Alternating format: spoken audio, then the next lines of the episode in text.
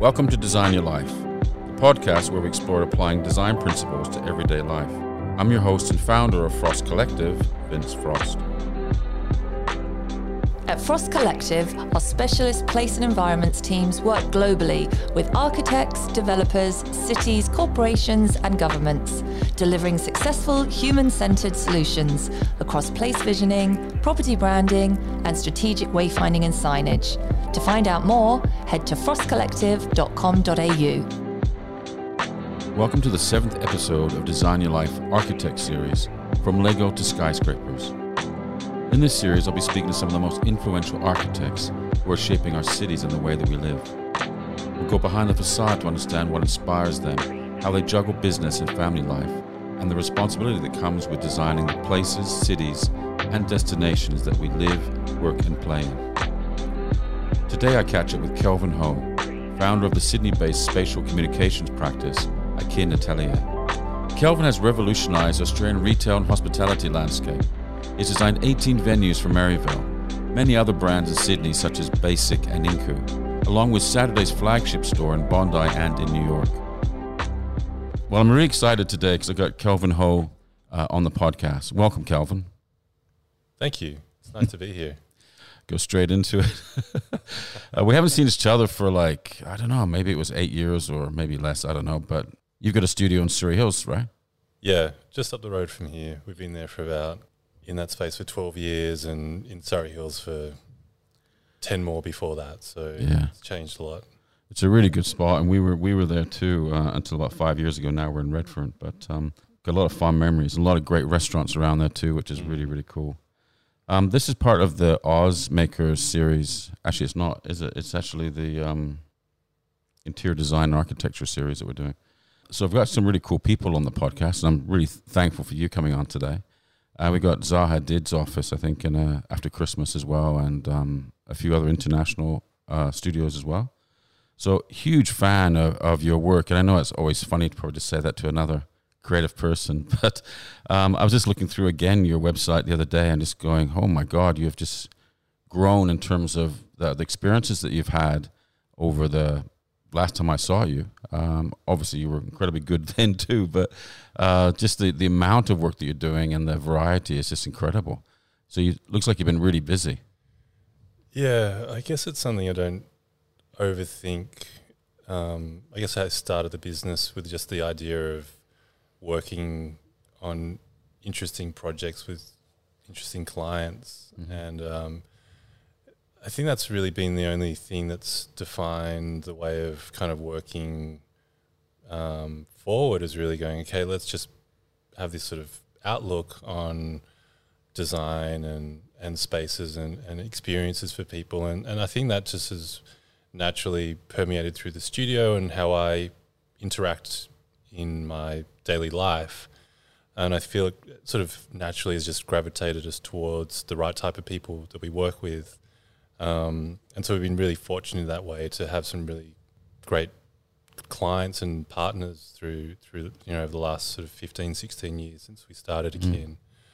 And um, yeah, so we are really busy, which is great, but I you know still feel really lucky and I kind of always pinch myself and go, "Whoa, this is like a sick project." And everything I look at, go, oh, "Wow, how did this come about?" You know. Yeah. And I, I, I, you know, even five years ago when we spoke, I, thought I would have been like, man, I'm so stoked with with the work we're doing, but I I feel like I've never had a point where I felt like, oh, I, I guess I've always felt, you know, you, you, know what it's like. You run a business. There's always the up and down, mm. but I've always felt really comfortable with the scale of the projects. You know, I, I, I entered this sort of profession with very little experience. I was quite young. Um, so I think the journey of just learning and, and creating the right relationships with builders, manufacturers, clients. You know, it's it's a constant learning process, which I'm always mm. pretty excited about. Let's just talk about how you started off, because I understand is your dad a builder? Yeah, so he was an engineer. He was in the navy, um, and post navy, sort of transitioned to engineering, and he sort of dragged me around construction sites, and you know, he used to look after these as an engineer and these boats, these giant ships, right? Mm-hmm there's a lot, lots of responsibility. And then when I, you know, I was, I wasn't born when he was in the Navy, but I think just there's a certain level of confidence that you need to be able to look after a piece of equipment that big. Mm. And so then when he was, um, you know, I was young and I'd follow him on construction sites and, you know, he would look after some buildings. I'm like, oh my God, like how, how do you just turn up to a site or a place and kind of feel comfortable that you're making the right decisions? Because Mm. it's quite overwhelming. You know, Yeah. I, I was thinking about it yesterday, uh, like just these huge pieces of equipment that he would just go turn a few knobs and just seemed like he was playing with like a power plant, like a nuclear. Like, oh my- like it's gonna, this thing's gonna explode. Oh, not a restaurant or So- a cafe or anything. I was always, you know, he's he's probably naturally way more confident than, than I was. I am um, in his ability. So I don't know. Maybe I always was kind of in awe of his uh, ability to um, feel in control, feel. You know, I guess he had that naval background of just being really methodical and Mm. structured and being able to make decisions at a that scale. Mm. Um, and it's only something I've really started to feel comfortable in the last Mm. couple of years, really, about my own work Yeah. and being in those situations. Um, but yeah, he was an engineer, and um, I was always really interested in drawing and painting and, and building things, like Mhm. making models and boats and all those sorts of things. And I was, I really wanted to get into boat building, um, but my dad said, you know, you should maybe try architecture.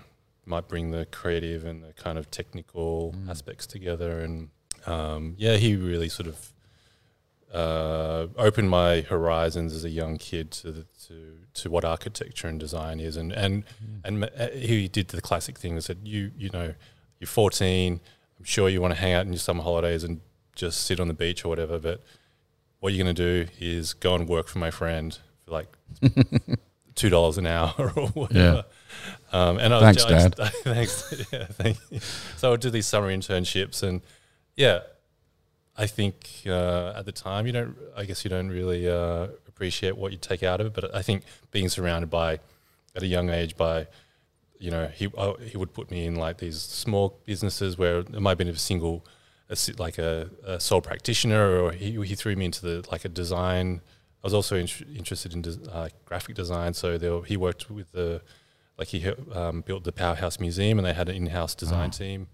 And so he's like, okay, you you go and spend time with these uh, graphic designers, and I would just spend holidays like matching Pantone colors with pencils and markers. You know, this is just like really methodical Mm. um, way of of working, which as a fourteen year old you never really think about. But everyone would be like, "Oh, what'd you do for summer?" And I was like, "You know what? All summer I spent, you know, drawing lines on a piece of because we had these pens called rapidographs. Mm, which I remember these- them. and my um, the guy I worked for, and they were quite expensive. They were like eighty bucks for a pen, and it was like this is for like Karate Kid, Mr. Miyagi kind of vibes. he's like, "You've broken another pen." And I'm like, "Okay." So he just sat me down and gave me like a roll of tissue paper with the point oh one rapidograph, which is the finest one. It Yeah. just made me draw lines on tissue paper, and said, "Just draw lines until you can draw a line without tearing the tissue." So Ah, like I just spent like a week just practicing like my wow. like the, getting the right I guess because it was all about holding the pen in a particular way having the right amount of weight on a pen and just it was just this kind of meditation on drawing a line and I just did that for days and days and days until he said okay now you can use the pen on a proper piece of paper so it's cool Wow. things like that as a kid where I was like oh yeah you know I don't know I look back at it now I was like I wish I could get my you know the grads or the students Yeah. come across and say just spend time drawing a line and you'll learn so much from that. Yeah. Yeah. Well, most kids today will say, "Go rotate on it," and I'm off. I mean, Jesus, can you imagine? I can't imagine even Luca doing that. So, like, that's incredible perseverance. Yeah. And but do you, did you understand the benefit at the time or not? Um, I don't think I understood it until it wasn't probably until I started architecture. Mm. And I think a lot of these things and those, I guess the craft, you know, those little subtleties, you know, just holding a pen, how you twist a pencil when you're drawing, like these little things that I think when you're surrounded by, you know, older people like your Mm. mentors, like your tutors or your lecturers, and I think you know, like if you see a really like you now or myself, I see someone that's young, and you see the little things in the way they act, Mm-hmm. little cues, and you go, "Oh wow, this kid knows what they're doing." Like they're just little little Mm. nuances, Yeah. and I think they're the things I'd learned as a kid, which gave me, I guess, probably just a better understanding of the craft of design Mm. um, and communication, right?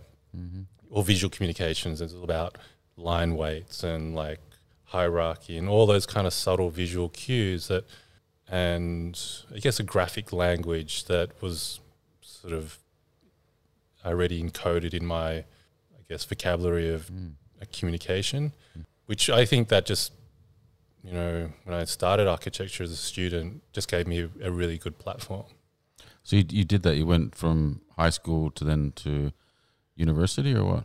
I pretty much went straight through, but I was I graduated from high school in 1996, and the running joke was that every all the taxi drivers were architects, right? Because there was no work; they're either selling encyclopedias or driving taxis. Mm-hmm.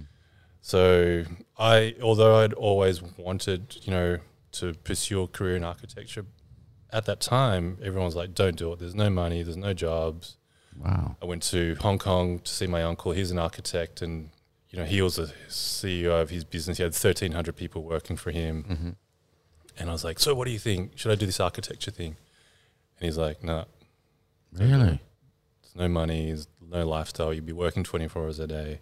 I was like, "Cool, sounds good to me." So I came back to Sydney. Anyway, what I, I at the time because university you have your um, you put in your preferences and I did put architecture quite low, and I think at the top I had physio, but I didn't get the marks to do.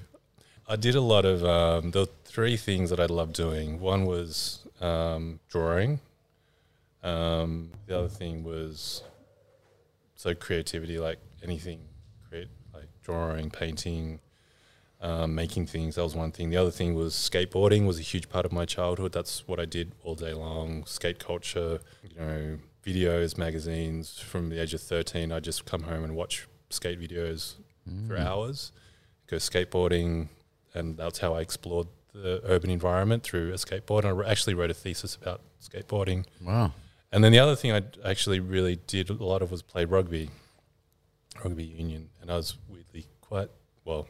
I guess I was good enough to do it because I got offered a s- scholarship to play rugby at university out of school. So even though I had physio and a few other degrees, and I was like, I think I was going to start interior design or industrial design at UTS.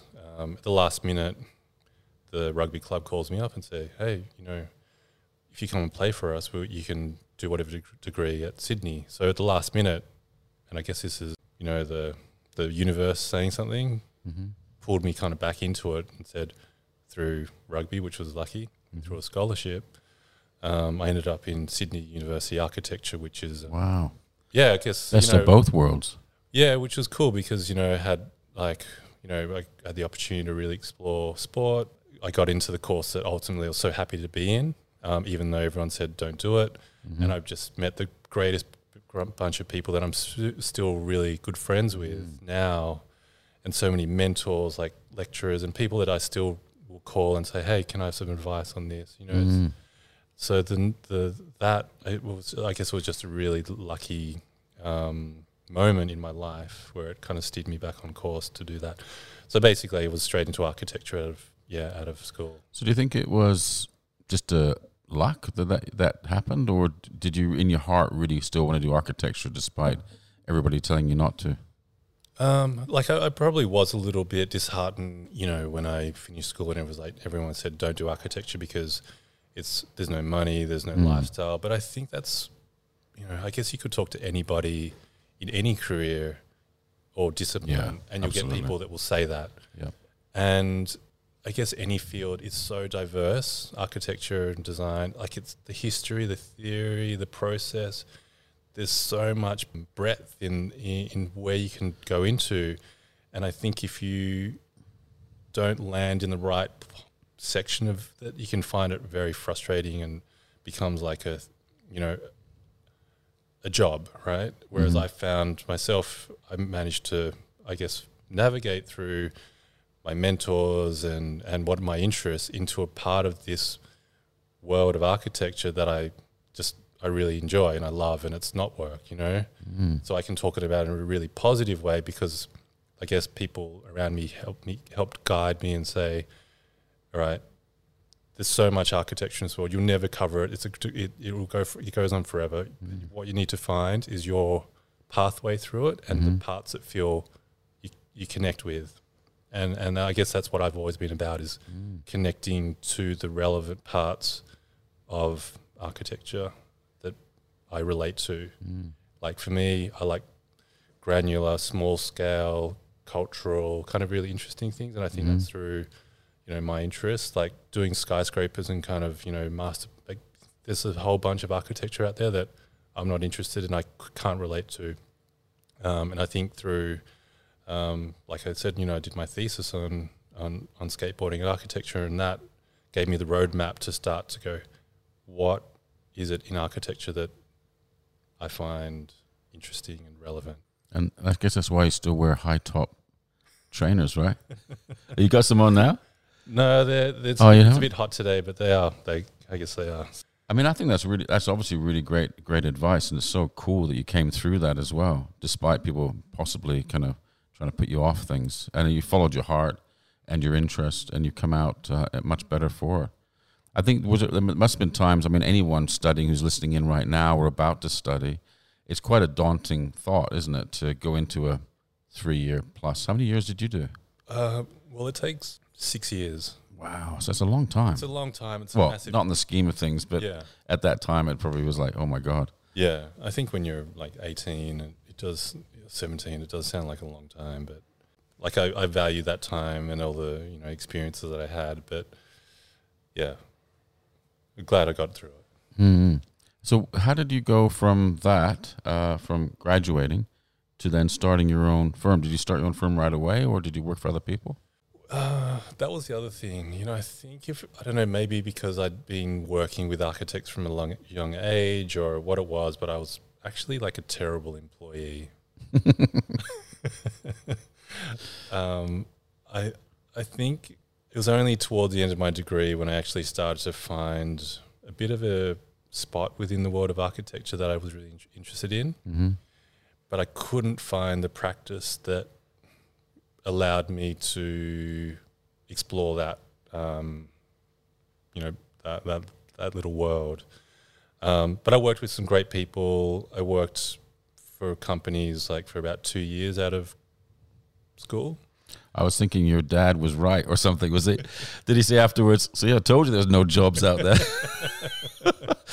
but you managed to find your way through through uh, a few more experiences there. Yeah, so I think you know, I went for, I, w- I worked for my a tutor of mine for like six years through my course, um, and they gave me really great insights into working with a small practice and small projects, and uh, and having that real connection to a client and all of the moving parts of architecture. You know, the builders, the, all the all the little, you, you know, you really get to multi skill.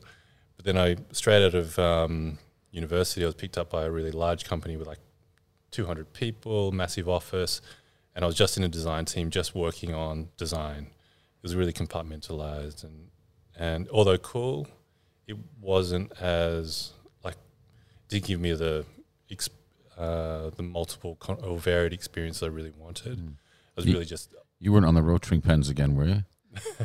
Had, had, had computers come around by then? Well, computers are around, but the thing was because we were this in the Halo like little design team, we just do sketches and Mm. pass it on to it. And I was like, yeah, that's cool, but that's not really what I signed up for. So I didn't last very long there, and I kind of fired myself. Mm. Um, and then I went back to work for my tutor, and he sort of fired me because he's like, you know, this is really. Your tutor fired you. Nice, nice one. But he's still a really good friend of mine. But I think I was kind of impatient, and architecture. It's a like a lot of the projects you typically typically would work on are going to be a you're lucky if they get built, and b they're going to work. They they run for like three, four, Mm. five years. They're Yeah. really long. And I think I was just really more interested in going out, partying, skateboarding, doing this sort of stuff, doing what you know, and being kind of experienced and inspired by a lot of different things. Um, which is why, you know, after you know, sort of two years in the field, I was like, okay, I think, and I was really self motivated, but I was a terrible employee. So unless it was really something I was interested, I couldn't find. I couldn't. I could do. I would go through the motions, but I was just. I think I sort of realized I was like, you know. Well, at the same time, my dad actually got sick, and I was like, I think I need to really pull my finger out and do something with this because I had all these opportunities, but I didn't. Um, I wasn't taking advantage of it. and I was just kind of coasting because I hadn't kind of had that moment where things clicked. I, everything was a bit was floating around. I had, you know, um, you know, this idea of what architecture would could be, but I hadn't really hadn't really put into focus. You're just finding yourself, I, guess. I guess so. And I think my dad got sick, and I was like, okay, that was maybe the catalyst to go. You need to make, you know, make a decision, do what you do something. And that that's when I was like, okay, I think I need to start moving things. When was that? That would have been 2005. Mm. Yeah. yeah. So 15 years. 15 years. Has that gone by fast? Yeah, incredibly fast. And, yeah. fi- and it's funny, isn't it, when you start out? Because I, I was, it sounds similar in terms of, you know, just starting a business quite naively. You know, you're very good at what you do, but no one ever taught you how to run a business necessarily. How did you find that in the early days? I mean, that, and again, that naivety is also a blessing because otherwise you wouldn't have started it probably. Exactly. If I knew what I knew now, like a, uh, I don't know, I, I, I still feel like I'm pretty naive. There's still things that I. That's good. but luckily, I've got the people around me that I realized um, maybe probably in the last four or five years that I can't do everything. There's things that I'm not good at, and I need mm. to separate that from my daily life and say, there's things I just can't do or I'm not very good at. And then and there's people in the office that I totally rely on to be able to make it all happen. And that's where having mm. a really good team behind me is amazing. But I think in the first few years, like you just it's it, it literally was it's ninety percent admin, ten percent creativity, mm-hmm. and you know in the last you know fifteen years, it's about refining all of the, that ninety percent. So mm-hmm. that ninety percent you know is maybe at seventy percent now or fifty percent. Mm-hmm. Um, but there's just so much of the so many experiences out of just learning how to run a business that mm. I just wouldn't have expected. So yeah, I think it's still a evolving. Yeah, you know, I mean, I've, I've been doing it for a little bit longer than you, but it's it's still you know every day is is an opportunity to learn. Yeah, opportunity to get incredibly frustrated. But I think that um, you know growing a team is is so so uh, fulfilling. Uh, once you do it or when you yeah. do it, because um, every single person that you take on is vital to the culture of your business and getting it done and and doing great things. And any one person who's not right can really set you back in time. I guess it's a bit of probably for you too. It's a bit of trial and error as well. You know. Yeah, and that's and learning how to delegate too, because that's something yeah. that you don't often learn about um, at uh, at school, design school, etc., architecture school, probably. Yeah, and I, I used to be very good at, at taking a task that was maybe it's a design process or a model making, something that would take me a week, where I could just focus on it and really think about it. Mm. And that was the biggest shift going, whoa, now I'm running a business. I can't do that anymore. Well, I want to do that, but then I still have like 15 other annoying yeah. things I have to do. Yeah. Um, and you enjoyed those t- those other tasks, uh, making it making yeah. something for a week. That's right. Like my favorite thing in my in the office now is like binding presentations because I love. Like, I, because, and everyone jokes about it. Like that's all I've been relegated to. They, because again, it goes back to like that thing where you know it's about getting the you know doing the saddle stitch stapling and like the folding yeah. and cutting. And I was like, I really love that. Mm. I understand what you mean. I, I, I, yeah. I remember when I was at Pentagram in the old days, I used to put together the presentations and they'd be absolutely immaculate and anyone come along just like whack a staple on something, I go, oh my god, it's not even straight. um, it's interesting that isn't it? That the that um, was it pride or just care and attention to something? Obviously, that goes right through your whole, your whole work, right? Yeah. So everything's important. Every way you present, everything you present and do is important part of the your brand, and your culture, and you as a person, I guess. Yeah, I think so. I mean, there's definitely things that I or finding the things that you feel are important about your brand and what what are the details you need to make sure are always right. Um, be it you know your palette or your the stapling or whatever it is. You know, there's some things I'm really particular about. Some things I'm like, yeah, that's cool. It's you know, I, I don't nothing not everything needs to be perfect. It's just there's some Mm. particular things, Mm. and that's and and we yeah, like a little thing about our work is like on on mass, it's quite a interesting hyper colored kind of presentation of all these different types of projects Mm. you know, and, and the actual outcomes when you lay them all out, it's like, whoa, you know, they're all quite different. You have some projects that are really laid and and have big bandwidth and materiality. You have some really singular that are much more kind of refined. You know, so there's a lot. It's our, I guess our work is quite eclectic. Um, and I've just only recently that for me that used to be something that really bugged me Yeah. because I was like, you know, we don't have a really clear kind of visual kind of like there's some like John Pawson, for example, like you know, you look at his work and it's like just it's so singular as a Yeah. body of work. hmm And it's only in the last couple of years where I realized, you know, part of me is like my head's going in ten different directions at a time, and that's why our work is like that. And it actually was a massive moment where I was like, let's just let's embrace that. As And it's a- not a bad thing, yeah. it's not a bad thing. Because some people would say that's a bad thing, right? Yeah, I think I think so, and yeah, it's not right or wrong, but I, I think it's only recently that I've, I've reconciled that and said I'm at peace with the fact that our process for every project can be a little bit different, and the outcomes can be a bit different. But it's about finding the right pathway for that client Mm. or for that project. Mm. Yeah, I, I said similar thing because I, I, I when I started out I was very hands on and did every single project from the beginning to end. You know, you do the get the project in the first place, win the work, design it, artwork it, create it, and then invoice it. All that whole process, and um, you know, I noticed over time. I mean, being hand so hands on in every single project, it was up to me to maintain that standard, have the ideas, and also control the consistency of it, the quality of it. And I had a bit of a rough patch in the beginning, delegating to others because you got so busy that you need someone to help you, and then you couldn't, you didn't know how to necessarily delegate to that person, and that person might go off on another tangent that wasn't how you would do it. And at first, you're going to go, "Oh my God, that's not good," or "It's different." Um, over time, it's kind of cool to see that I had a similar kind of experience where look around, look around, and go, "Wow." All these different people here working on a whole array of projects right across society the different flavors and different expressions are amazing. As long as it's good, I'm happy with that.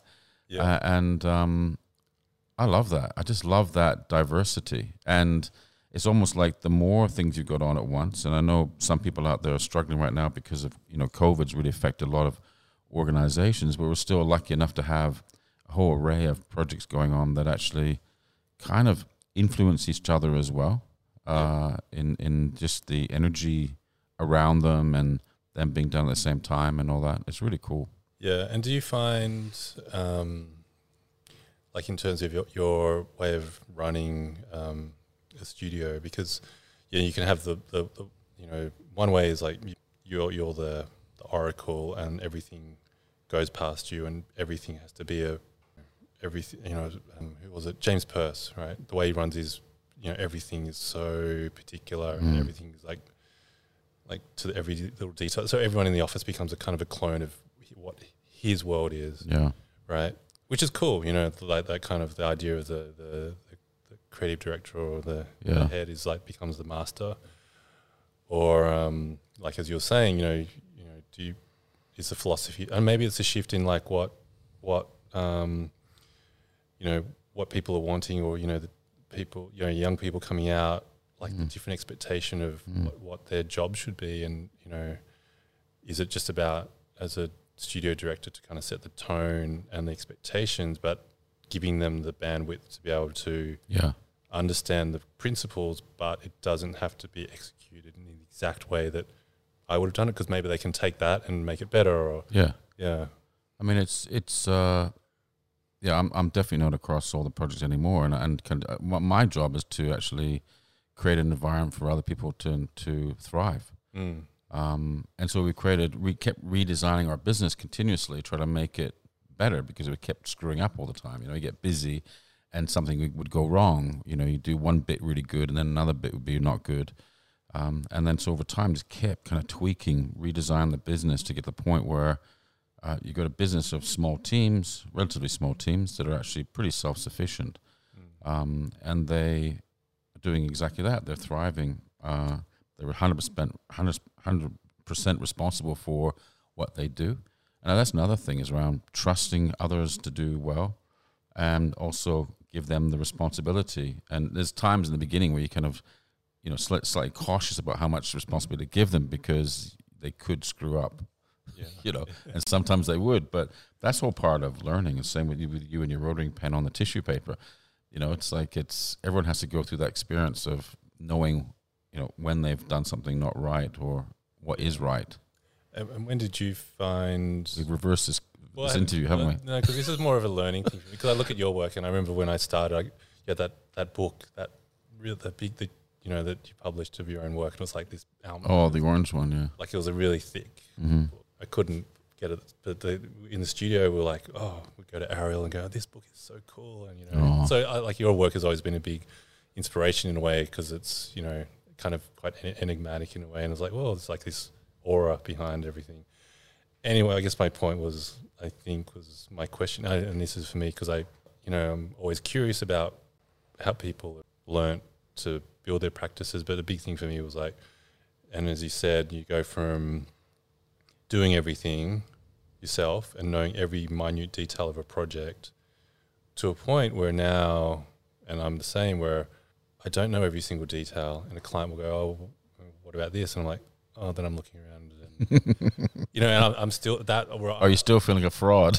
yeah, I'm like, oh, then I have to look at the, the you know the design team. I'm like, oh, okay, what what what is Yeah. that you know detail there? And and and I haven't quite got to that point where I've been able to fully disconnect from that. I don't know. I think it's it's almost a guilt of feeling like I should Mm. know everything about a project because I I'm used to being in that space where I feel. Yeah, yeah. So I guess my question was like, when did you start to feel like comfortable to go? All right, that's cool. That's part of the you know, like you say, it's about creating an environment here, but you don't have to feel like you need to know every detail. Yeah, that's a really good point, actually, because I remember in the early days when I was starting to kind of transition um, by being so busy on, on, on projects that actually, you know, I would be stepping in and out of kind of key meetings, but I, I wasn't in all of the reviews. And, and of course, there would be times when a client would go, they would think that I'm their guy and I'm 100% on the whole project I'm doing everything. And I'm in the background, you know, the team's doing it and I'm checking in with them occasionally. But there's, they got to the point where, you know, this is actually, and the team kept positioning that I was 100% across everything uh, when I wasn't. and that went from 100% to, you know, maybe 20% in the end. And I think it was that conscious decision to go, you know what? Actually, from now on, I'm just going to say, look, this is my team. This is my team. This person here does this, that does that, that person does that. Um, you'll see me in the beginning for the initial meetings. You'll see me in for reviews, but I'm these. This is, these are my star guys, and these are the guys that are going to make this happen. Um, so I think when I started to do that, and the team started to do it too, um, it it changed. We actually grew from that um, because there's only so much one person. If, if people think that one guy or girl is doing this, um, probably pretty much probably probably close to that. Uh, even though you got a whole bunch of people around you, you're probably really really busy, um, doing a lot more than what you probably need to be doing. But I, I love the fact that um, we're sitting here now, and my guys are busy working on stuff, and your guys are busy working on stuff, or hopefully, or they've all gone down the beach. Um, but it's it's it's something. I go back to that point of going. It's really cool to create a, an environment for on the back of your reputation, on the back of the momentum that you've created through your life. That the other people have kind of joined onto that, shared values, and and shared and inc- and increased the momentum with it, which is really cool. Let's talk about um, all the great projects you're doing with with Merivale, for example, with Justin Hemmes. I mean, was that some of your earlier uh, kind of uh, hospitality projects?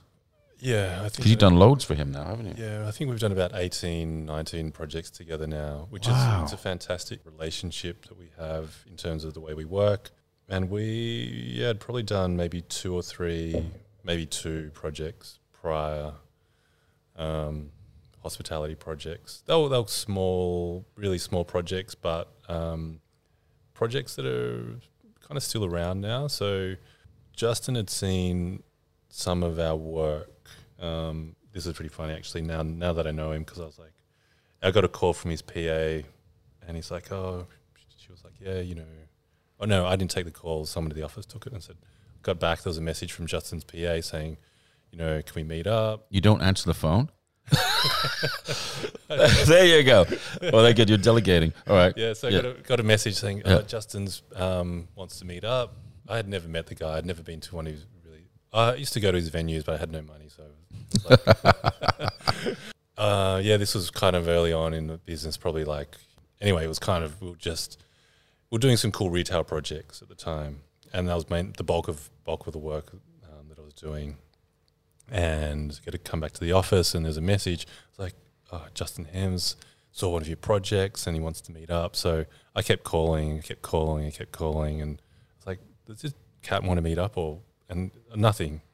Anyway, then I was like, yeah, I just blacklisted him. I Mm. didn't really, but Yeah. you know, I was like, oh, anyway, I guess, you know, now that I know him, I kind of see what he's like, and he's like, um, you know, he's just so just across everything, just sees things going on, and he's like amazing, just eye for seeing moments or details or anything. Might be something in a in a movie or in a magazine or I don't know. It could be anything like the inspiration that he pulls. So he's obviously gone to a, vent, a, a Playside Design, which was a little store. I think at the time was a, a little shop in the Strand, and he must have thought, oh, it's kind of cool, and then reached out. But he's so busy that he just probably just moved on. Mm. And then a couple of years later, um, Oh God! So you didn't actually connect then? no, no, that's that's a How, funny how thing. annoying! Yeah, that's. I was like, Someone else got the job.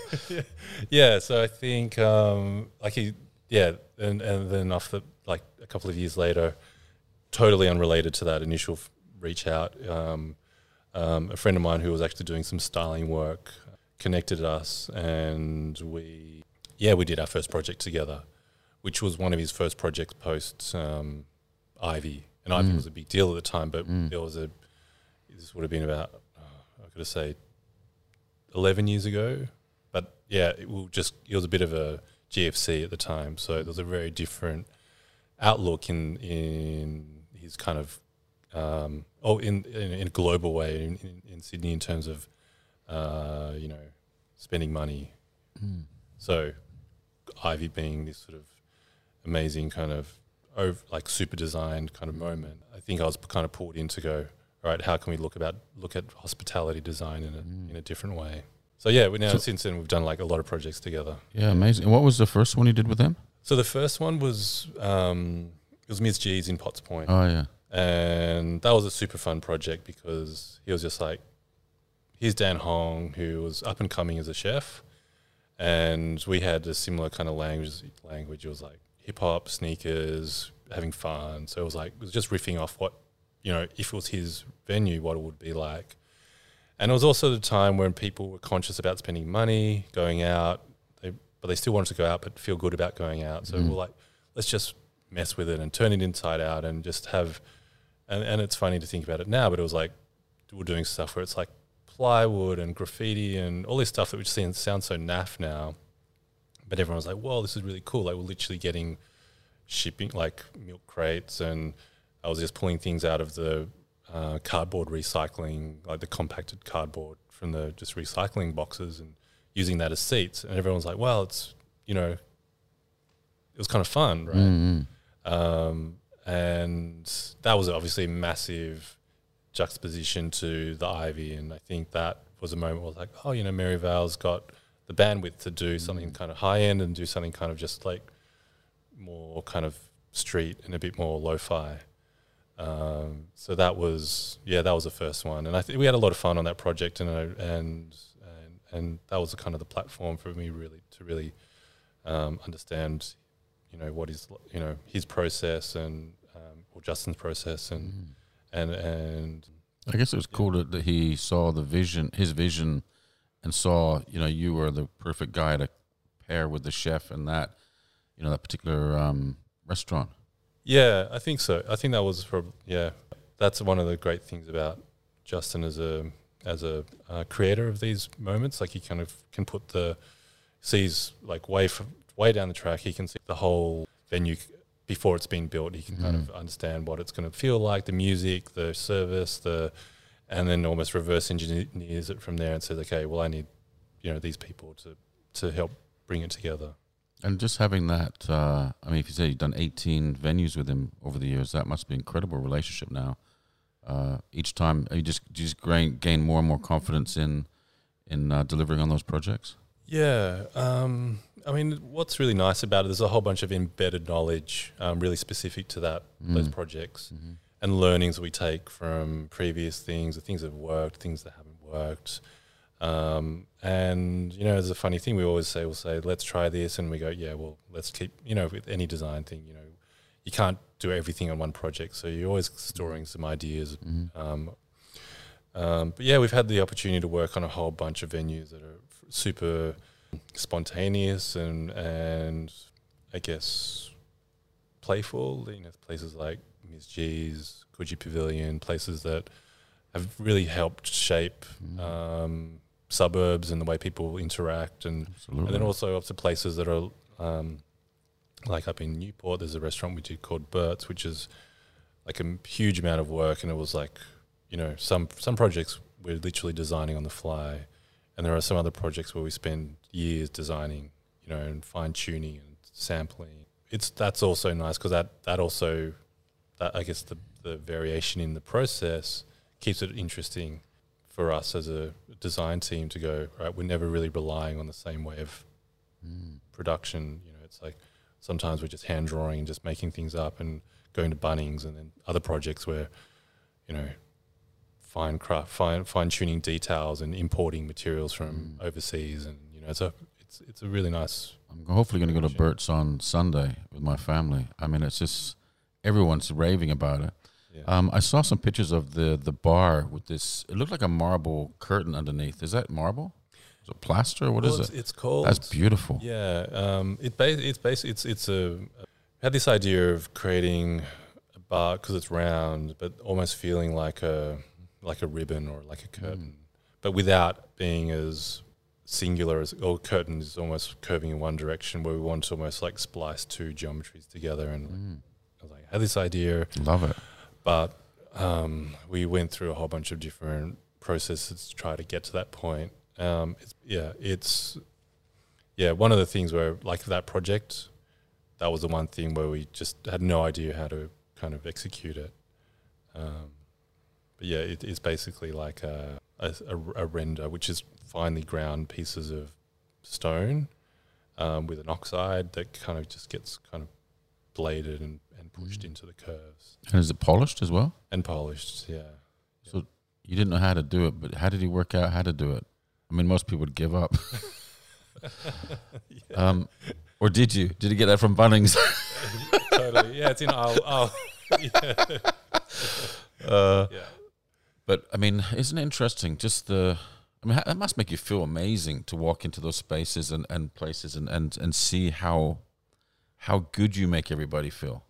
The pleasure that those places give is incredible, Yeah, that, that that's probably the nice thing about. I think that that's that was and the food's good as well. Yeah, well, that's that's one of the perks of the, doing the projects is the tastings and Yeah, getting to try all the you know everything on the menu. But it is yeah, that's probably the thing that I've just loved about doing you know retail or hospitality work. Like they're, they're public spaces, they're spaces where you are kind of curating a level of the experience. Um, and it is surreal to go there and go, whoa, you know, it's so nice that people are really appreciating these venues and you're creating spaces that cultivate like a particular outcome in terms of, you know, like the outcome that you want to say someone like Coogee or Ms. G's versus a Bert's or a, you know, there's that's I think that's a really nice um, and a lot of unknown things as well that come out of that. But I, I, having having the opportunity to be able to, you know, make someone's day more Mm.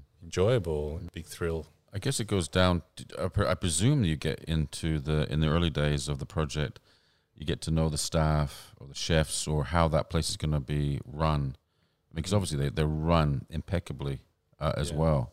They look amazing. They run amazingly, amazing hospitality and incredible food. Um, do you get to know with each project how what what kind of I guess the kind of key needs were Yeah. the human centered design aspect of it Well, for I guess for the customers and for the staff too, right?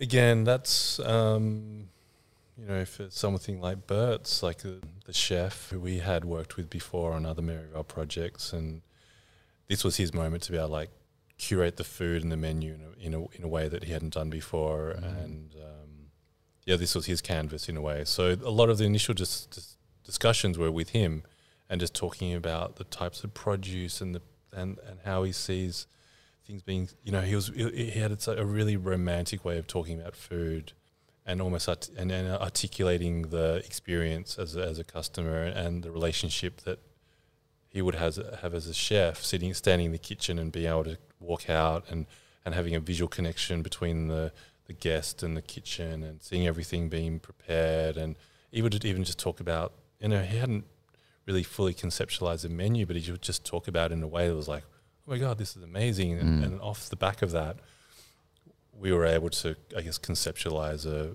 a, a palette or material board or a space that that really you know, amplified and, and, and strengthened that, that that dialogue that he was trying to create Mm.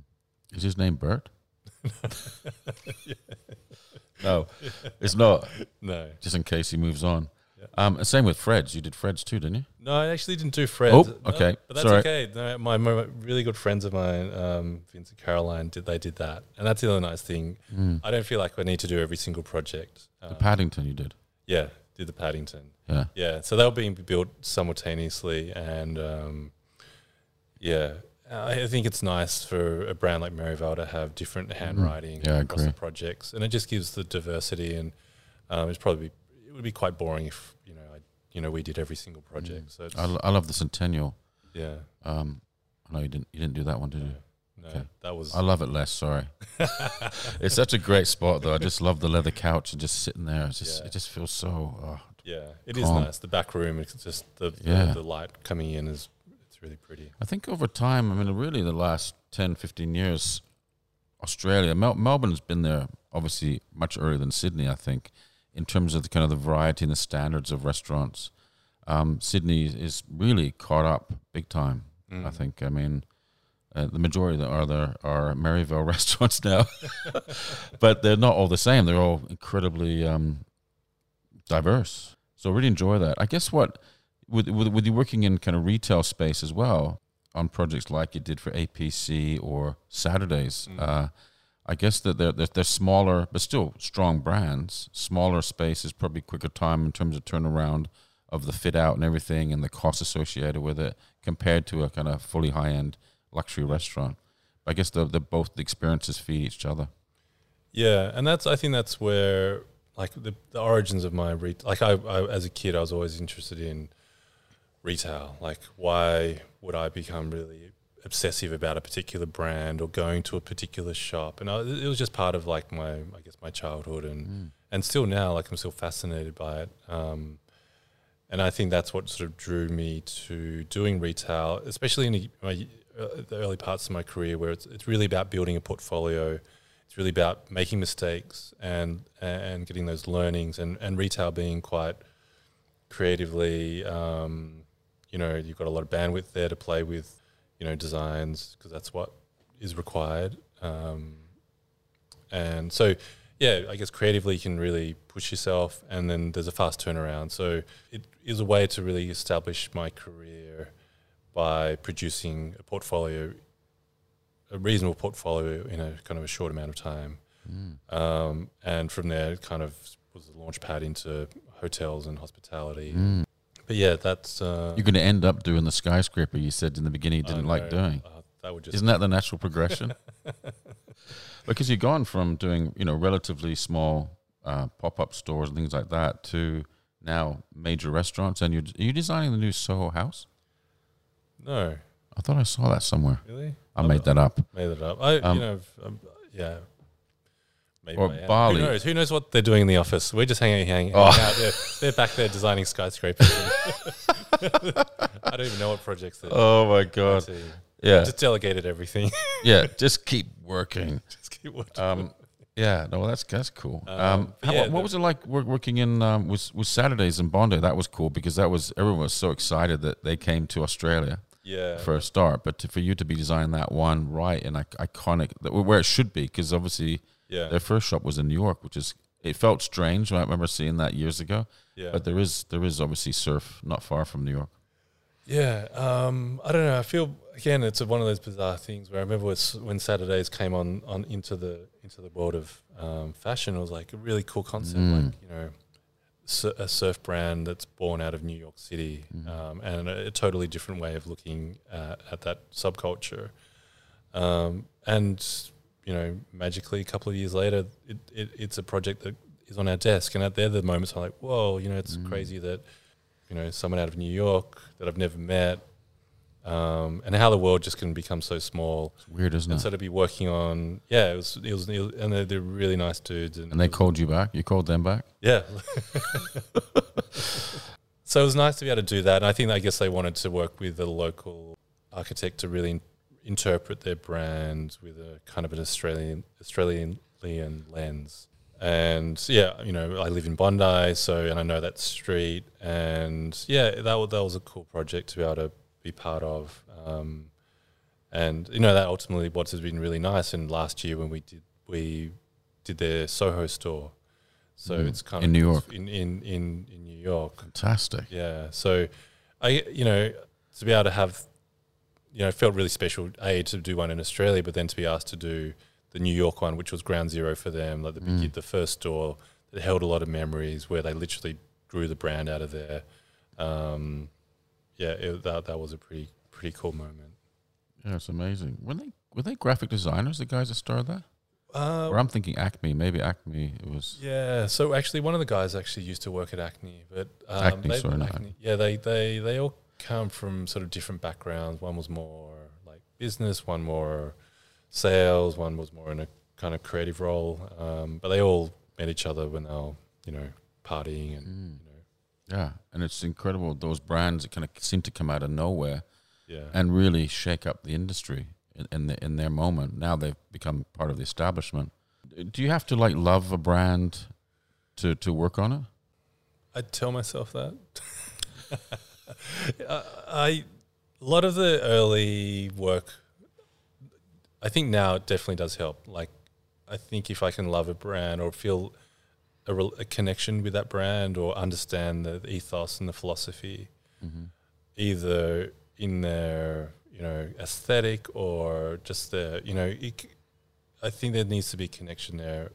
And again, it probably comes back to me being incredibly self motivated in the right moments. Um, like if a project comes along and it's like we've had examples of projects come up or potential projects with great budgets and Mm. and it, it may have been just like a I, I just don't get it or or maybe ethically I haven't felt connected to to what they're about um, and I guess we've had the luxury of being able to say sorry I just don't think we're we're right for this project Mm. whereas early on I was just doing anything just to Yeah. pay bills but you know, you know and I often tell my team we're so lucky to be here because the guys that started working here 15 years ago and we were designing like random hairdressers and random like hokey little shops that we just totally killed ourselves for. That were like the worst projects ever. But yeah if it wasn't for those projects where we made mistakes and learnt a lot and yeah it's given us you know the the the, the, the opportunity to, to be where we are now. Mm. There's another shop or is it restaurant uh, in New York called Little Ways yeah Yeah. and Jumbo Cord. You want to talk about Jumbo Cord? jumbo cord like Yeah. the, I just love Jumbo Cord. the corduroy yeah, it's Yeah. just like it's like fat, isn't it? Fat cord. yeah Something about it, I just love it. yeah Sicko. But um, is it making a comeback, Jumbo Cord? Ah, yeah. I mean, who doesn't love jumbo cord? but like, I, I would- I'd say, um, you know, you got to know your strengths, and picking fabrics is not one of mine. but that was something that I did pick. Um, we just, you know, that was a f- super fun project, and we just went to this like random like little fabric store in Chinatown, and and I was like, this is sick. This is a Mm. really cool fabric. Um, let's put it everywhere. Mm. Yeah. Yeah, it works incredibly well. Um, I was just thinking, was th- th- does doing these projects in New York does that has that created more? um, Obviously, COVID's happened and probably has slowed things down a bit, and you're lucky to not be there.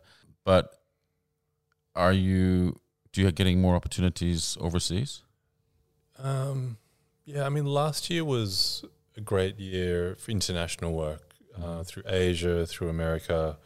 obviously COVID had a massive shift, and it's only now we're what November.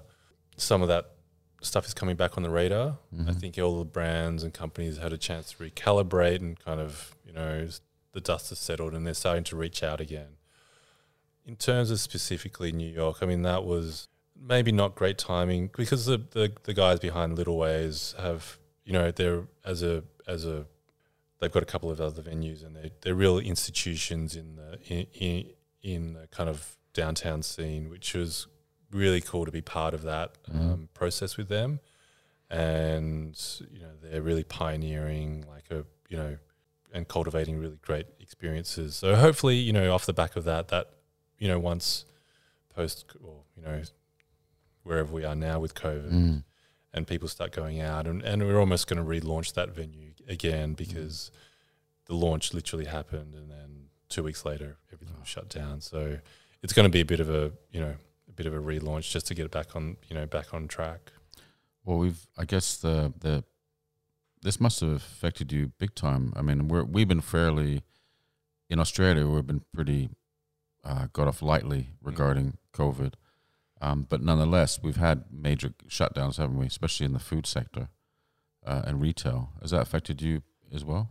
yeah i mean i think in march or early april in the first week 10 15 jobs just flatlined and Mm. went on hold and we're like oh man you know what are we going to do Yeah. I mean, we're lucky that you know we've got quite a diverse sort of portfolio, and all- um, and I knew like we we work with um, only a handful of clients, so we don't have a big team. There's only six, to 15 people in the in the office, so we can't take on every single client. And there's some clients that may be too big for us in terms of their structure. You know, although although we're learning to work on uh, with more corporate kind of bigger clients and, and like Qantas, we did some work with them. Mm. We're doing stuff with the Art Gallery, Art Gallery of New South Wales now.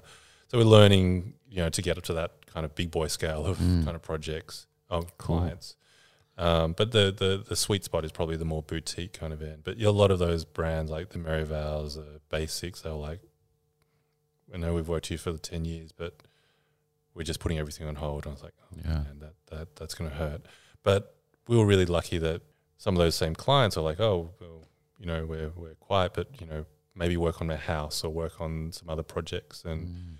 and we were able to kind of keep our you know head above water. Um, made a few tiny little changes, but nothing as drastic. I've got some friends that have agencies and they just focus on one particular Mm. um, type of um, design or types of projects, and and and the guys that I know that were they just all they did was hospitality, and and within two weeks their businesses were like, you know, we've got no projects. Yeah. I, I can totally see that. And Yeah. I mean, other countries, obviously the UK and Europe, are really struggling Mm. uh, big time now. I mean, just hoping that we, we get other the other countries obviously get back into some kind of normal situation. Mm. But it's challenging times, big time. And um as I said before, our hearts go out to everybody who's who's struggling right now. Um, but just be try to maintain that optimism, and you know, focus on, you know, redesigning things, redesign yourself. Just trying to try to find different ways through it Yeah. um, and and um, it's been interesting also to have the focus on people's homes. I think it's during this people have kind of really refocused on uh, their home, their space, probably like never before. It has new meaning, new value, um, just by being forced to be in that in your home for that period of time. It's kind of strange, isn't it? How we, and not everybody, of course, but a, a, a large number of people have spent the most of their time at work, and their home is just a place to sleep um, and not a place of to be comfort, uh, comfortable, and uh, to enjoy and to slow down. Whereas you you design wonderful homes too. Yeah. Oh, thank you. Yeah. I mean, I, that's as I That was a segue. um, I think as I get older and I kind of I love the fast pace of hospitality and retail, um, and, and it's really dynamic. But there's something that I'm going back to that idea of about just drawing lines and really about just thinking about, you know, those more intimate kind of moments that you do get in a in a residential kind of bespoke project.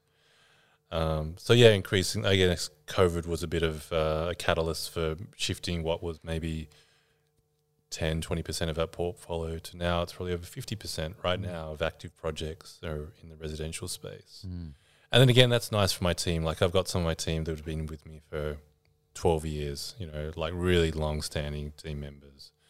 Um, and for them to go through a journey of working in a lot of commercial projects and then now to have a bit of a change in their, their kind of uh, project types and be able to just get that diversity. Um, it's been a really nice kind of shift. Um, So Mm. yeah, that's been a really interesting um, and natural. And also in the last two years, where we, what we used to do, we used to run like 70, 80 projects at a time, Mm.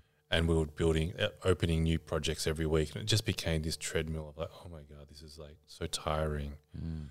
Um, but now, so in the last like maybe two years ago, I said I really need to shift the m- momentum of the office. Otherwise, everyone's going to get burnt out, Mm. and I need to balance some of those projects and still do the the, the quick, fast ones, but make sure we're more selective about what they are and Mm. balance it with some more kind of long term. Um, slower pace projects just to give some some breathing space Mm. So that was a real big thing for me in the last couple of years to, to shift the direction of the studio and you know through covid has been a, a has almost accelerated that Mm. um, but I, I i'm really enjoying that that change of pace Mm. Uh, when we last spoke ages ago, you were talking about finding a general manager. Did you find someone in the end? Yeah yeah i did i found you know We've been through a few. yeah i don't know I, I don't know we've got some great people in the office now Mm, Um, That's good. and I think it's about finding. For me, was it's it is really about finding the right person to that was the right balance for me. hmm and I'd like to think that I'm fairly easygoing, and I am easygoing, but I'm probably quite frustrating to work with because I can oscillate in in my um, pattern. Like I feel I'm always pretty constant with my outlook, but I think the way I work is sometimes I hear you're a nightmare. that's a segue, right? well, no, no, it's not. Uh, but but I think that uh, you, know, you could ask my son, you could ask anyone who works with me, they'd be say same thing. You know, normally it's pretty calm, and all of a sudden you just lose it, or um, Yeah. you know, I mean, I'm definitely on the spectrum, and uh, you think it's normal, you think your your world is normal, but others looking in Yeah. probably go, mm, yeah, questionable. Yeah. Um, I think for me, it's like stuff that um, I'm probably unpredictable in terms of what I may focus on on in a project. Mm. You know, so sometimes I'm like, yeah, do whatever, whatever you think, right? And if, Mm. and then the next project with the same thing, I'm like, okay, we really need to look at like a hundred different options for this, Mm. and you know, and I think that might be frustrating as a, you know, if you're supporting on a or working on a project Yeah. with me to go, oh, man, he's so like hard to read. yeah, Um, and I think that's probably just me over the experience of doing so many projects. You start to understand what are the moments that you really need to care about mm. and p- p- pay more particular attention to. And I think that's just an experience thing. It's not me just, you know, trying to be difficult No. or um, try to reinvent the wheel all the time. But it's about going, okay, I think you um, over time start to be able to read the landscape really quickly and go, these are the things that we need to do to make sure this project is the right, you know, has the right outcome. Yeah, I used to find that similar similar situation that because I, would ha- I would be having maybe conversations with the client like way up front before it even came in as a project. I was already getting kind of insights and clues and already begin to think about what possible solu- solutions or scenarios could be. But when then it came into the studio as a project, we finally agreed the fees and timings and everything. I'd already, at sometimes you've already kind of got the idea solved, even though you got to go through the whole process. Or you there's other times you go you know what? I still haven't uh, i don't have no idea about this one. This is too hard. You guys can have this one. And they're kind of left high and dry going well hang on a minute. He's going to jump in any second now and then when you don't uh, or you do it's just so that's unpredictable but Yeah, like I've had situations where you know we've been working on a project for you know a month and they're working on it and I just haven't felt right. Just haven't Mm. felt like a, and and it's literally the night before the presentation, and then I've gone, I got it right, mm, and then I'm like, we're gonna need to do that whole month's worth of work in four hours before the client comes in yeah and you know what was a was going to be like a you know thirty page presentation is now like two two pages, but and everyone's looking at me. I'm going to strangle you, Kelvin. You, Yeah. uh, you know. And I'm like, trust me on this one. I feel, and then you know, those two pages. Do you have to beg? I'm like, please, but, Uh, uh, and and I think again that's the moments where you go, I'm sitting in this meeting and I f- a- and those two pages so important and they feel so much more. It just Mm. feels so much more right, mm. and it's something you can't really explain to a team when they've been working on something for that long. It's So soul destroying, isn't you it? go, but trust me, like, and and I think that's that learn, and that, and some people will take that the wrong way. But I think my team's worked out that you know, if I'll come in on a really come in on a, on that tangent Mm. and, and change direction, um, and see my change in attitude and change in energy, Mhm. they go, yeah, we understand why he's done that. Um, I, I totally get it, and I think it's um, you know, that's kind of creative genius kicking in, isn't it? It's just like and time, Ti- just Yeah. time to live with it, to see other things that aren't working, and then to see you know you have that eureka moment or whatever, and that strong feeling. yeah, You can't beat that because you're constantly looking for that. yeah, The only danger with it, it and that's good because you, you're ensuring that that project is a success and it's where you should be positioning it. The only problem is over time is like if you keep doing that every project, the client, uh, the, your team keep thinking he's going to come in, no matter what we do, he's going to kick in the night before the presentation. yeah, Um, he says he's just going to staple it together, but he's going to redesign everything. Um, yeah, I guess it's kind of communicating. That's hard. It's a hard thing because if if you haven't got it right or your team hasn't got it right, you're you're you're in on the verge of letting something good not happen, yeah. or you're on the verge of letting people down, or on the verge of of uh, of not getting it through. And that's there's something inside of us, isn't it? That just keeps us determined to find the ultimate solution at that moment in time. Yeah, I think it's like a yeah, like a almost amnesia to the pain of it because you're never going to do that again. I'm so sorry. and then you go, all right, what do we? Let's do it again.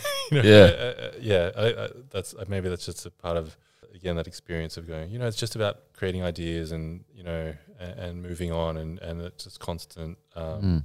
cycle. Um, and rather than just being so bogged down on like one outcome. Yeah, I think it's like, and, and anybody, a musician, any kind of form of creativity, it would have that. If it, it doesn't just flow and it's not just easy and just doesn't come in like a in the time that we dedicate to it. It comes in the shower as a cliche, but all these other moments at the last minute when something clicks and something c- comes into play or or reveals itself that gives you the clue or the momentum and excitement around this is this is it. This is the Yeah. thing to do. Yeah. Such an amazing feeling, isn't it? It's par- partially relief, yeah. and it feels like an orgasm at times. Um, and it feels like, uh, yeah, I, I- think it's just you feel it with your whole body, basically, don't you? That Yeah. this is the thing to do. Yeah, and I, but also what I kind of like about it is that I, again another moment where I was like with my team, I said I had I, we were pitching on something and um, I just felt it just felt so right. I did that classic thing. I came in and changed it, and it just felt right. I you know pre- presented, and it just it's like there's no other way that this project can be. It has to be like this Mm. to the client, and you know that doesn't always happen, but it just felt like you know felt like there's a lot of um, potential, and it's just Mhm. it was like this is perfect, Mm-hmm. and we didn't win the project, Oh God, but I was like that's cool, and everyone was like so devastated. I was like doesn't matter, they're in mourning. but I was like to be honest, I feel like we just we were, we were able to work on the best part of the project. Well, hang on. Was it you? Did you jump in last minute and change it? So they reckon it. They would have won it if you hadn't have done that. Probably. That's what they're really thinking. Damn it, we had it. Yeah, But there's something about that kind of previous investment, isn't it? Because it does take a lot of time and energy. And then when you get fixated by an idea in the early times, in the beginning of a project, sometimes it's really hard to shift beyond that. mm. And it might be for one person right and for somebody else not right. And more importantly, for the client. yeah, If the client, um, they get presented what they get presented at the end of the day, we make our edit through the process.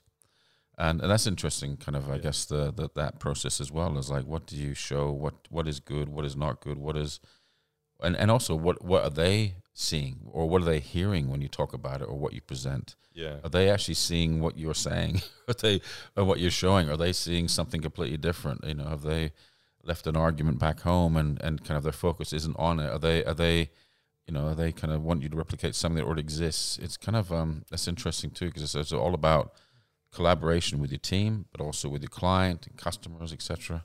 Yeah, and I, I, I was reflecting on it, and the cli- the rela- client relationship's a challenging one, and I think you know part of the way I've been learning about how we work and just observing how other creatives work, and you know a lot of the previous pitches or projects we've done, um, and when you set the tone with the client, previously it was much more about here are some ideas, and I go here are ten ideas. Mm-hmm. These ideas may or may not be right, and this pitch is just one part of a process. Mm. What you need to make your decision on are we the right people to have a dialogue with Yeah. to find the answer Mm-hmm. and a lot of the focus previously is about just making sure the client understands that you know we want to work in a way that's a dialogue and a collaborate collaboration and um, and you know it's about uh, you know that kind of shared kind of journey Mm. um, but more recently, I'm going well, and it's for me running a business is always an experiment and trying different things and, Mhm. and going well, okay, that's worked, and maybe what if we go go into a presentation guns blazing with one one outcome, and just feel and almost take away a level of that dialogue. What does that mean for us? Like how does Yeah, that yeah. how does that roll out? And I guess it kind of experimenting with that process of going a designer as a as a um, or you know creative as a as a as a conduit Mm-hmm. or a designer as a hammer, Mm. Yeah, yeah. right? I totally get it, and and I've, I've experienced over time. uh, You probably have too. That sometimes it works. Each one of those works, and sometimes they don't. Like Yeah, sometimes, well, you sent you give us ten options. We're totally confused. The other guys gave us one, and they cracked it. yeah, You know, or or it's all about you got a great idea, but your fees are twice the price of everybody else. So we gave it to the other guys without even have a chat to you first, or um, you're too big, or you got you know whatever. There's a whole bunch of weird Yeah. scenarios. There never seems to be kind of one one kind of way that it that it works for me. Anyways, Yeah. I, I think the key thing is like showing you're keen, showing your process, uh, how you go about doing the timing, yeah. the team. Uh, I think being I mean, we can all do it. Excited, Yeah, like yeah. optimistic about it. Have you had that when people say, "Well, the other guys wanted it more than you did"? what? What do you mean? Well, they begged.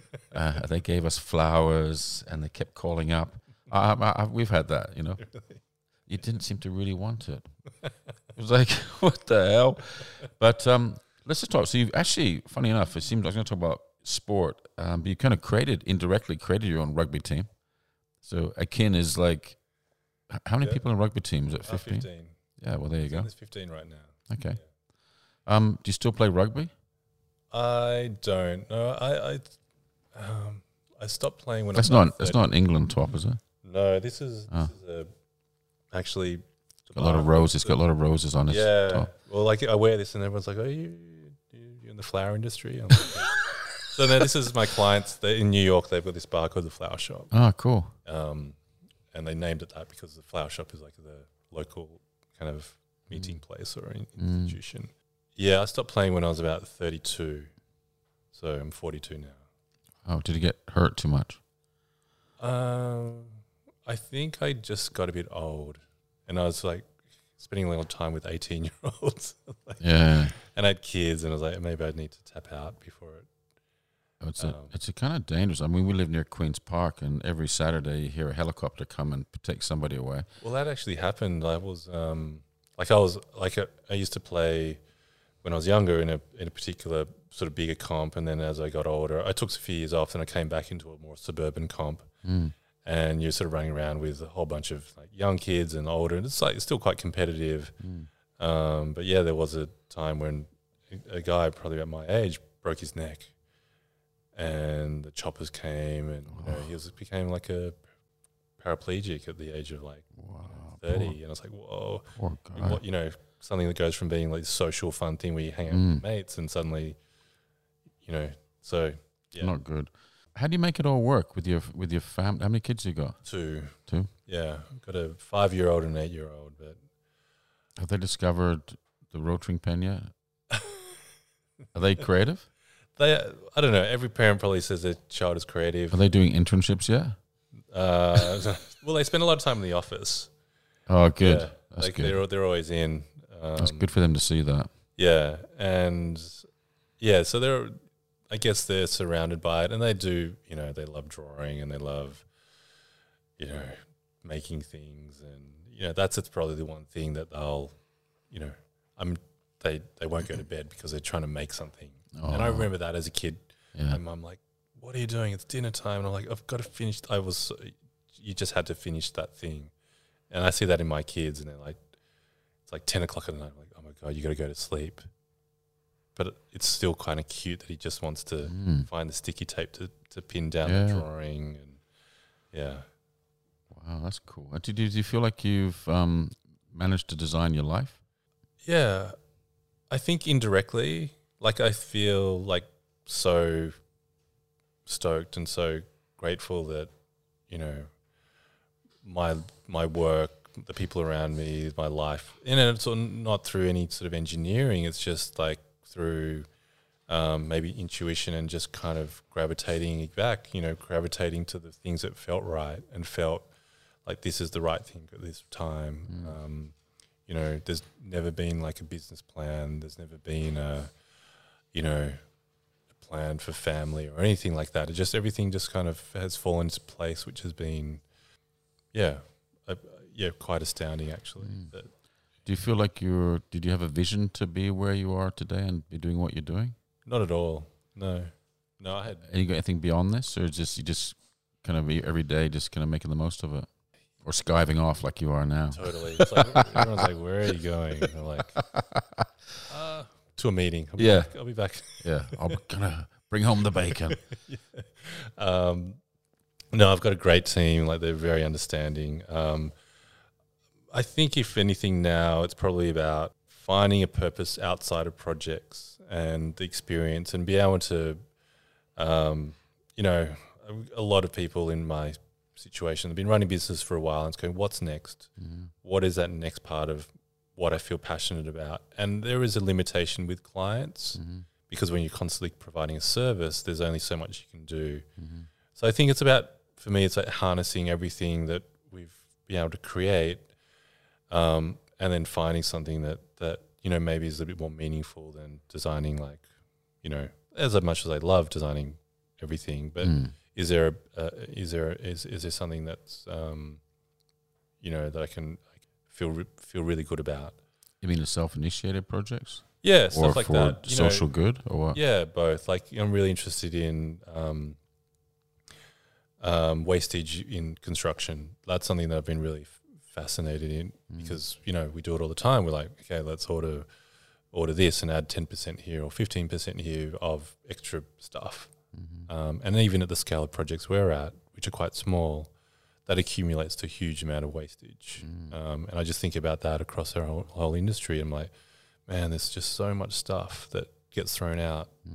There must be something that we can do with it. Mm. Um, so yeah, um, you know, I'm just sort of talking to builders and just trying to understand supply chains and like what are the things that, you know, how could you almost like, you know, could you create, you know, like a Bunnings with, but, you know, by, but sourcing all the materials Oh, from what a great idea! you know, and then using that to be able to like go, well, you know, everything, and you just work with construction partners, and that you take all that stuff away, Mm.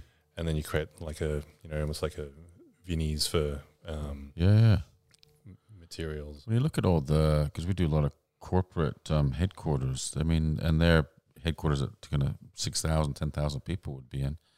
And, and every uh, 10 years, they seem to redesign them. And, and all that content just gets taken away. I don't know where it goes. Yeah, Um, but there's tons of, I mean, you'd hope that it's going to being reused or recycled, um, but it probably isn't, yeah. I mean, you know.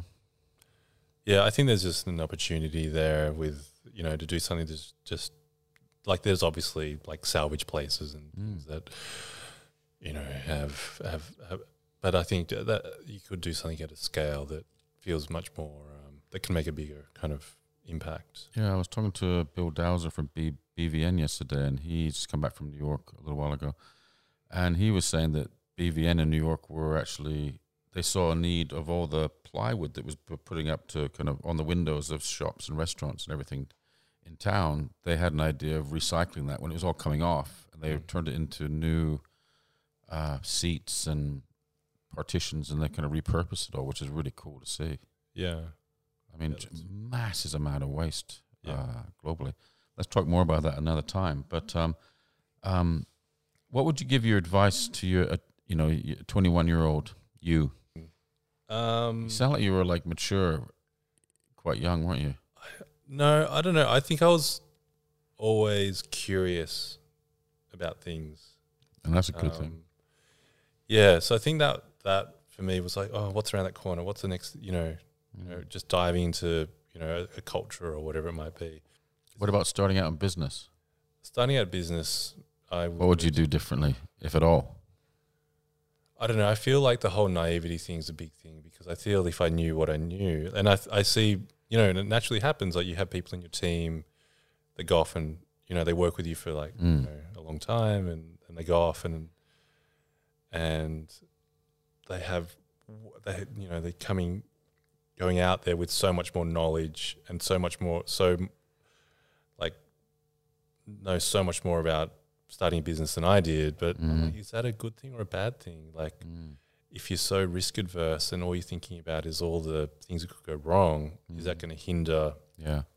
I think the biggest thing benefit for me was I just I just shut down that part of my brain which was about risk adversity. I was like, let's just do stuff that was Mm. you know could go wrong, but let's make it happen. I remember to these projects where I was like, oh my god, I think my clients are going to die because he's hanging from this thing that I've put on the ceiling and he's having lots of fun, but I think he's going to actually kill himself. Jesus. you know what you know but i was like this is a sick idea and the client was like this is sick you know Mm. um, so there's been definitely situations like that where i think felt like i've um, probably overstepped the mark in terms of designing stuff that's probably a little unsafe but Mm.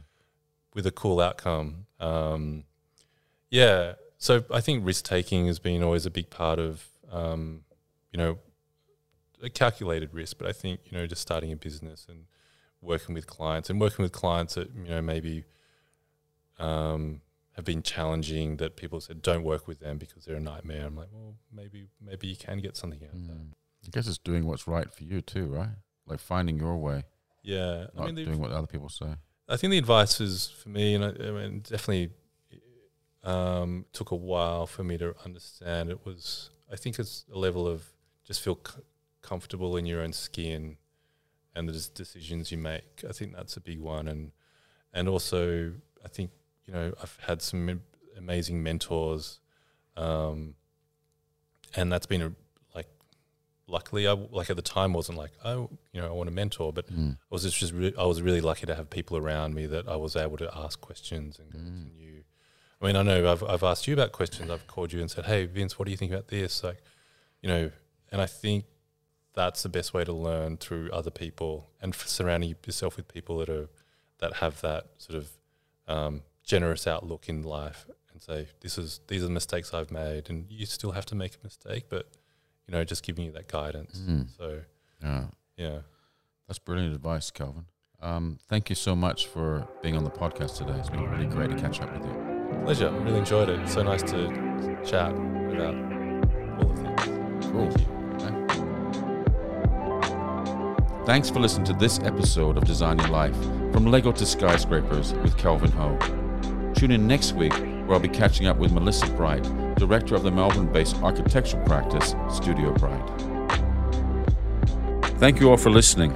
If you want to find out more about designing your life, head over to our website at designyourlife.com.au or on our social media at Frost Collective.